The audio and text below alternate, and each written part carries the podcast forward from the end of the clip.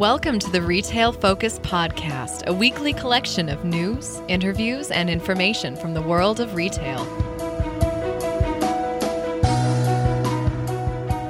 Welcome to this edition of the Retail Focus Podcast. I'm Trent Kling, a special edition, as it were, as we're coming to you from Las Vegas from the ICSC event here in Vegas. First time they've held this conference in three years. And coming up on today's episode, we will talk with Lacy Beasley, the president of Retail Strategies. Our first interview in a series of interviews here from ICSC. We'll have a discussion about retail going rural and the trend of retailers after the pandemic and also a little bit going into the pandemic, kind of modifying their retail operations to open up in small and mid sized markets. We'll talk about some of the dynamics that retailers look at before they move into such markets and also overall trends, along with overall trends and which retail stores those small and mid sized markets most want to go after. In news, we'll talk a little auto parts retail, and in looking ahead, a new type of shopping cart hits Albertsons stores in a trial run.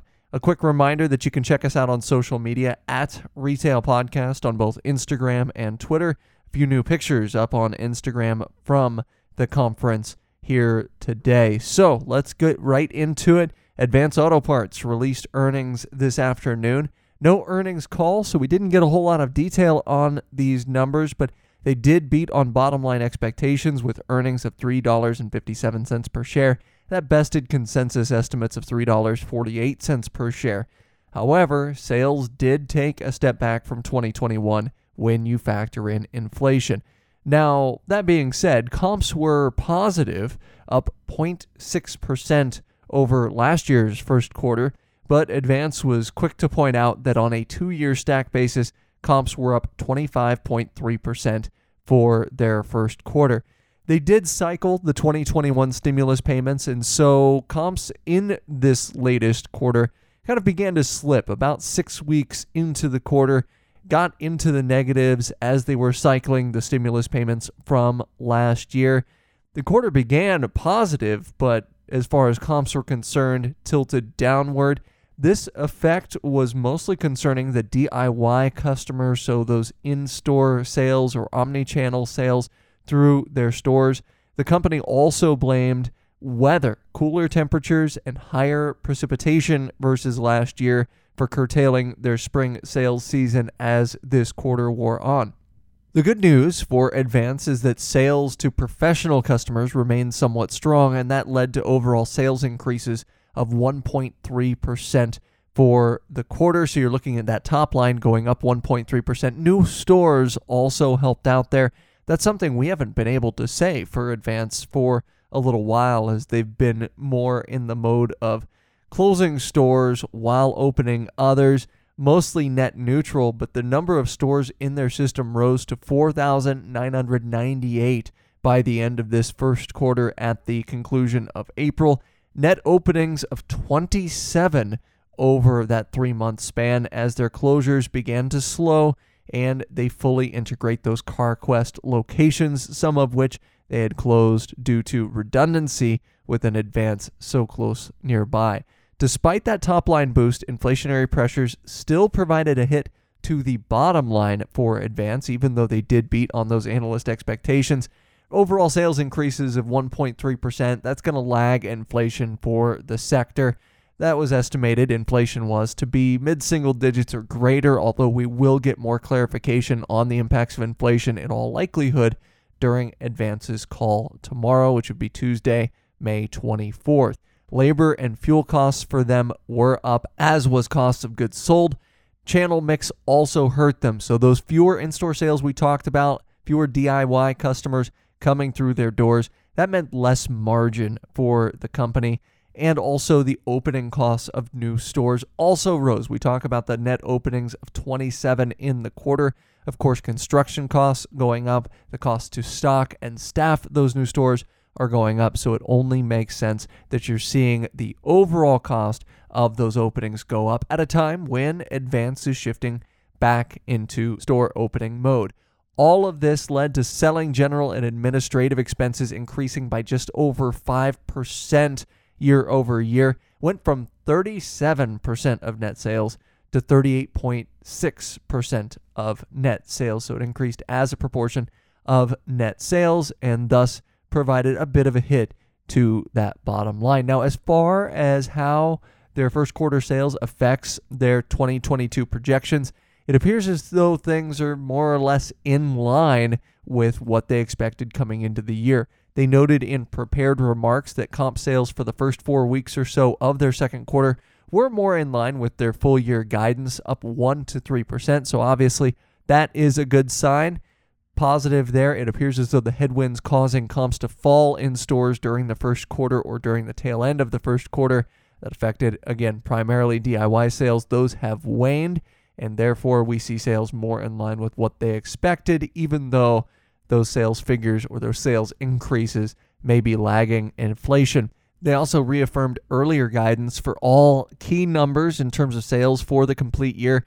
They still expect to open 125 to 150 new stores during the course of the year. Provided that there are no unexpected closures, this would put them over the 5,000 mark. And it's kind of encouraging to see them shift back into more aggressive brick and mortar growth. We typically associate that with the likes of O'Reilly and AutoZone a little bit more often in this space. As an example, in their last fiscal year, Advance Auto Parts closed four net stores company wide. So, despite some openings, they ended up shrinking their overall presence by four stores. So it's promising you're starting to see them shift back into gear, pun fully intended, in terms of opening those new stores. And one aside, they did announce today the rollout of a new 12 volt aftermarket battery from DieHard, designed for those with electronic vehicles or hybrids. Based on their remarks, they figure this to be a modest sales driver over the next few years as customers with those type of vehicles seek more DIY solutions. So, overall, I think you can paint this quarter for Advance Auto Parts slightly positive, but I think you're going to see more positivity as the year wears on. You're not going to see those explosive comps, and you probably won't see comps keep up with inflation, but still, it's a positive in that they're no longer in that store closing mode and they continue to open new stores as 2022 rolls on. Well, speaking of new stores, after this break, we'll be joined by Lacy Beasley, the president of Retail Strategies. Retail Strategies is a company that oftentimes works with retailers as well as municipalities to kind of matchmake, if you will. And Lacy's going to join us to discuss the process behind opening new stores in rural and small town locations for major retailers, including sometimes modifying that square footprint with, as she'll note, as far as the restaurant industry is concerned, very good results. It's a wide spanning conversation, and associate producer McKenna Langley and I will be joining you right after this.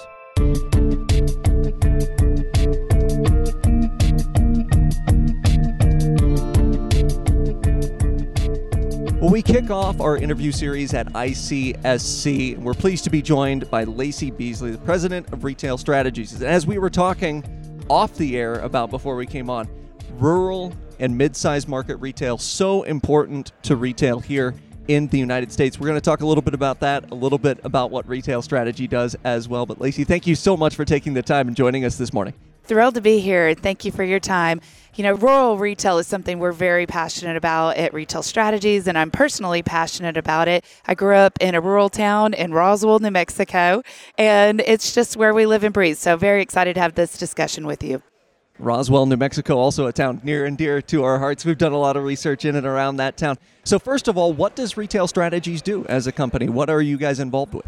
Yeah, simply put, Retail Strategies works with communities to help them identify the retailers and restaurants that are not in their city and how to get them there. We help navigate the retail real estate waters. So when a community hires us, we do an inventory of properties. We look at all the properties that are viable for commercial development. We look at the retailers and restaurants that are not there, and then essentially play matchmaker, actively do business recruitment as an extension of the economic development staff. We'll talk a little bit about some of the dynamics of rural retail during the pandemic here in a second. But first, I wanted to ask you what's maybe the most misunderstood aspect about mid to small size market retail? Well, it's just so often overlooked. There's so much emphasis on the major metropolitan areas, but really the fiber of America is made up through rural America. It's across the country. So there's two different ways you have to think about retail. One, you think about national retailers and the main retail corridor on your highway where you have the largest traffic counts in town. And those are the daily goods and services and amenities, the grocery store, the general merchandise, the restaurants, even the fast food restaurants that are so important to the retail sales tax collections for that city, the property tax, and the jobs. I think often when we think about retail jobs, they're typically lower wages, but there's still one in four jobs in America is a retail job. So typically it dwarfs every other category in the number of retail jobs that are there. So it's very important to focus on retail as a part of your economic development strategy, but then also think about your downtown. Downtown is the heart and soul and character of Midtown America, small towns in America. So that's really what drives your tourism. It drives your sense of community and place. Those are typically local businesses. So local businesses, in most cases, will generate anywhere from 100,000 a year to 500,000 a year in annual revenue, and they might employ one to five people where your national retailers such as Walmart, an average Walmart's going to do 80 million a year plus 300 people. So you really have to think about the economics of it and have a twofold approach of national retail and local retail. So now let's talk about how things went during the pandemic mm-hmm. because I know there was a lot of concern for rural retail going into the pandemic, but we saw many retailers, Tractor Supply Company would be a great example, absolutely surged during the pandemic. What was the dynamic there during the pandemic as far as where people were shopping and also the impact on those towns from, as you mentioned, things like hiring, things like sales tax collection? Absolutely. When the pandemic first hit at Retail Strategies, we're a national firm. We work with cities in 36 states, actually, and they're primarily population of 75,000 and less. So initially, we were very concerned about what this meant to our municipalities. Uh, a lot of these schools, water, fire, sewer, these municipal budget, very critical elements of running a community are paid for through retail sales tax. So, with the retailers forced to close their doors, we were very anxious about what that might mean to these small towns. Well, ultimately, what happened is a lot of them saw a substantial increase in their retail sales tax.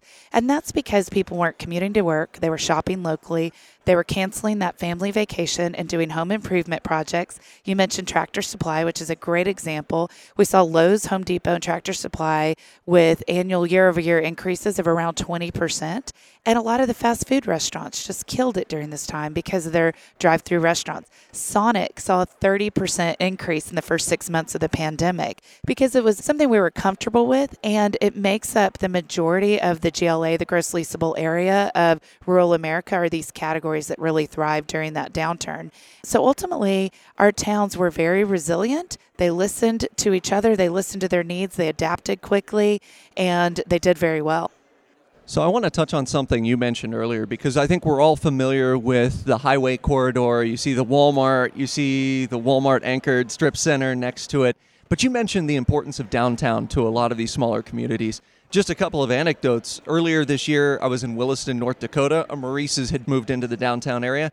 Ashland, Wisconsin, same deal. When I was there in March, a Maurice's had just opened up in the downtown area. What are some communities trying to do as far as maybe attracting some of these larger retailers to backfill these spots that are very valuable in these downtown districts? That is a great question. And if you look at most national retailers, they're looking at five metrics for sites. So they're going to look at traffic, highest traffic count in town, really good parking. They're going to look for co-tenancies, so other uses that complement them, don't compete with them, but also have the same hours. They're going to look at access in and out of the shopping center and signage. So those are the five things. And if you think about a typical shopping center, they're all built around those things. You think about a downtown, and each property has a different owner and they typically don't have the highest traffic count in town. You don't want that. Signage is different, co-tenancy is different, all those things. So that's why downtown is typically better suited for startup companies, entrepreneurship, the local businesses, as opposed to the nationals. But we are seeing a swing and a shift back to the emphasis in downtown right now.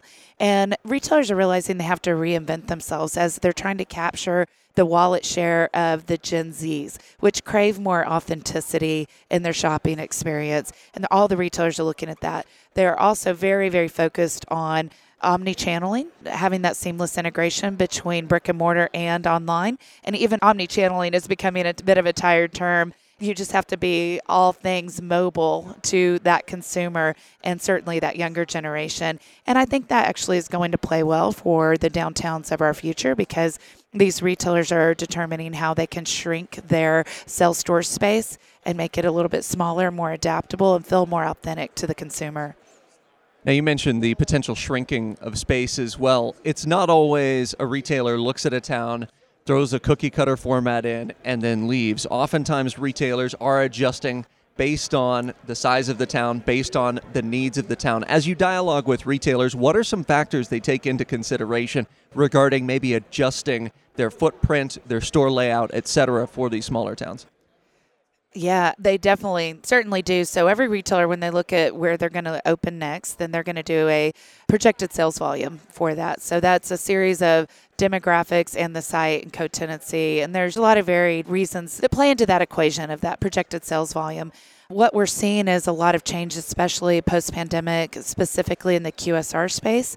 So, Burger King, Whataburger, even Chipotle, they are shrinking their in store dining and expanding their drive through and curbside pickup because they've seen how they can maximize their store sales that way and have a good experience for the consumer. And ultimately, convenience and experience for the consumer drive all the rest of it. Take Chick fil A, for example. Pre pandemic, their average annual store sales volumes were around 4 million. They're now 8 million. You look at a retailer that really adopted and figured out how to use their mobile app to retrain the consumer on how to shop there, and it's a better experience for the consumer. And even in some communities, because the drive through cannot accommodate all the vehicles, they're stacking and there's a problem of backing up traffic, and it's considered a public nuisance for some cities. And so, for Chick fil A to be able to adapt and determine how you can very quickly order on your app, pay on your app, pick up extremely quickly or pick up through the curbs and the stalls, then it's better for the consumer, it's better for the city, and clearly it's better for Chick fil A considering they've nearly doubled their store sales volume. So retailers are constantly changing, but we as the consumers are the ones that are determining the changes they make. And I'm also curious on the other side of things, as you interact with cities, as you interact with towns throughout the U.S., it's difficult to generalize, and I'm certainly sympathetic to that fact, but what would you say that these smaller communities or even mid-sized communities are saying they need the most when they do say a void analysis or something along those lines? We always hear three brands. We hear Trader Joe's, Target, and Chick fil A. Those are the top three brands we get requests for.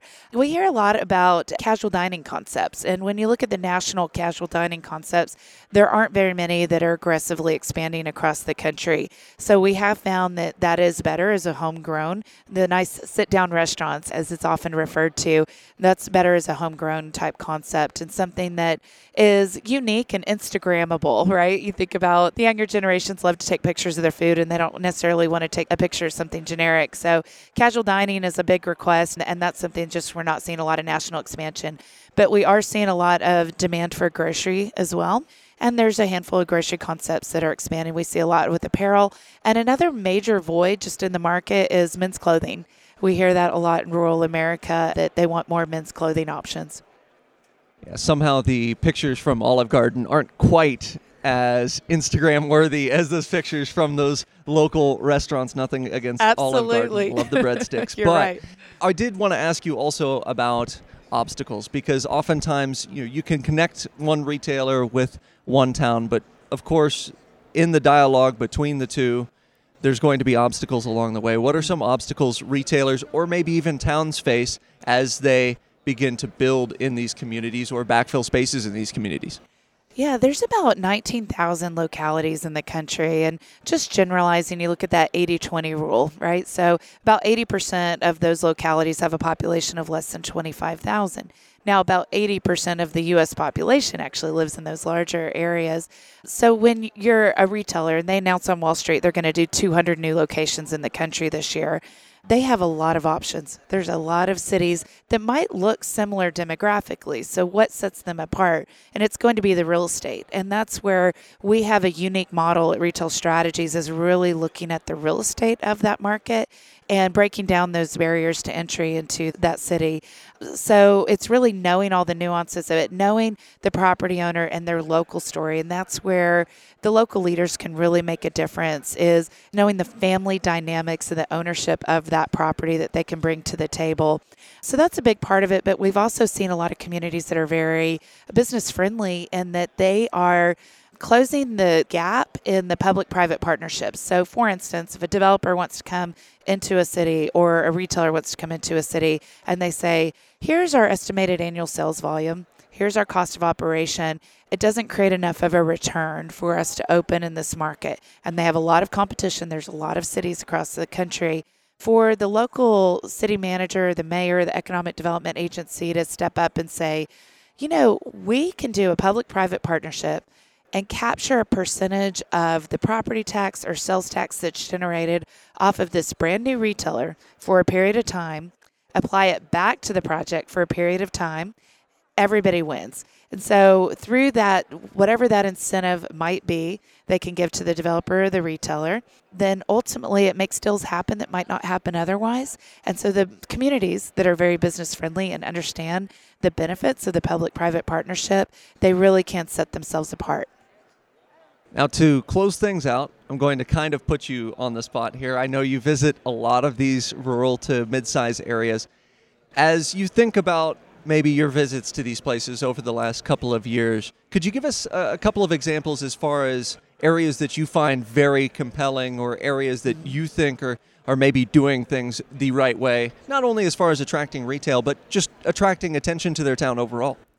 Absolutely. We have partnerships with there's a handful of states that we have partnerships. So one is the tennessee economic and community development. So great relationships with the state of tennessee. They believe that rural is very important and retail is very important. We work with electricities of north carolina which is actually a, a public power provider that has 51 member cities, and they believe in economic development and retail. And so we have a close partnership with them. I'll tell you, the state of Texas does a phenomenal job, and it's because of the way that their tax structure is built, very business friendly substantial growth in the state of Texas, as especially whether they like it or not, a lot of California is moving to Texas, and we're seeing a lot of growth there, which obviously drives retail. And you know, there's certain states that the local collection for retail sales tax really drives that local budget in a way, such as Alabama and Oklahoma, where there's greater emphasis on retail and they're willing to get creative with those public private partnerships to be very competitive. So, those are just a handful of states. California does a great job. It's a complicated state from each of their different sections, but there's a handful of entities there that are also heavily focused in retail. All right. Well, thank you very much for the time this morning, Lacy. Yeah. We appreciate you discussing this. Obviously, a matter that we talk a lot about on the show, but appreciate you taking the time and hope Yeah. you have a great rest of your conference here. Absolutely. Can I make one You more bet. point? Thank you so much for your time today. And I'm so glad that you're highlighting rural America. And I just want to emphasize that ICSC traditionally was International Council of Shopping Centers. And now with ICSC rebranding with the tagline, Innovating Commerce, Serving Communities, we are so thrilled to see community as a part of that tagline and see the greater emphasis from ICSC on community and really want to see that membership grow. So, for anybody that's tuned into this podcast and interested in growing retail in your community, I highly encourage you to look at ICSC and the value of that as a return and become a member of ICSC. You get a database of 50,000 industry professionals, endless resources, and conferences, which give us the ability to have face to face networking. The rebrand's so important. I think we can all agree on that. It's fantastic to see. Well, once again, Lacy, thank you for your time and best of luck going forward. Well, thank you. Yeah, have a great day. Have a great show.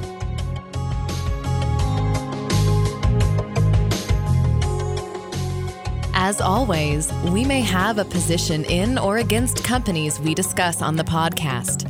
Do not invest in stocks solely on the input of the podcast hosts.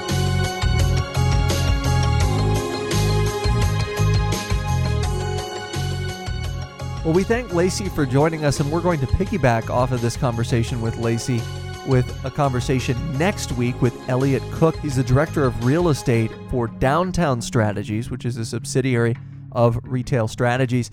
And while we talked with Lacy briefly about those downtown areas in the small to mid-sized markets, Elliot is going to go into detail in terms of what he's seeing in these markets regarding turning around the downtown areas, making them more robust, making them more marketable to Gen Z and millennial consumers as far as the mix of retail they are bringing in, and some other factors such as walkability in their downtown area. We look forward to that conversation airing next week, again with Elliot Cook. Now, in our final segment, our looking ahead segment, let's take a look at Albertsons as they have partnered with Veeve Incorporated and they are piloting a number of new type shopping carts in their stores. These carts look very much almost like Target carts, if you will, except for the inclusion of a screen and a payment device within the cart. And so this is kind of a new type of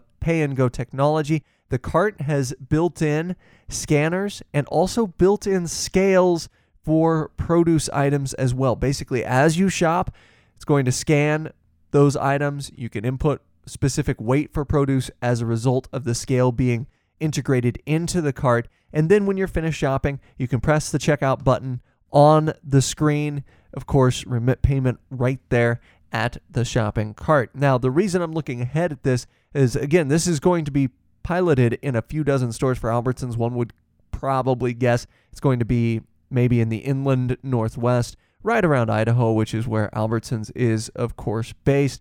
But really looking to see if these type of carts manage to take over, what kind of maintenance these carts will require for the associates and the staff in those stores, and whether or not customers find them easy to use. Now, of course, so much has been made of Amazon's technology regarding their stores and their locations where you can skip the checkout. Of course, this is a technology that others, including 7 Eleven, are trialing as well.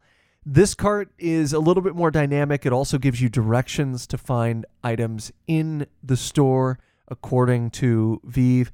And it also integrates with your existing mobile app for Albertsons or Safeway or whichever branch that you happen to download the app under. So I think a lot to go into consideration here, especially given that the cost for these carts is likely to be much greater than the cost of a regular shopping cart. Do customers find it that much more convenient? Is this something that drives up customer engagement that much more to make this a widespread program? If it is the way of the future, congratulations to Albertsons certainly for giving this a shot and hoping to make my way to one of the trialing Albertsons locations so I can try it out myself in the future. Well, that'll do it for us here on this week's episode of the Retail Focus podcast. Once again, next week we'll be joined by Elliot Cook, the Director of Real Estate for Retail Strategies, but we have a number of interviews lined up from ICSC, including a chat with a couple of attorneys with a focus towards retail. They'll talk about what they do on the day to day as far as leases with commercial real estate. We'll also be joined in future weeks by Matt Montgomery, the managing director of a company called Calibrate. He'll talk about how companies evaluate where to put new locations and also how to adjust their existing locations. We're also scheduled to talk with representatives from some companies that provide services, in store services to retailers, such as those smart carts that you see around retail stores. And we're scheduled to chat with Brandon Isner, who is the CBRE head of retail research. Always great to talk things over with him. Well, once again, for associate producer McKenna Langley, I'm Trent Kling saying so long until next week on the Retail Focus podcast.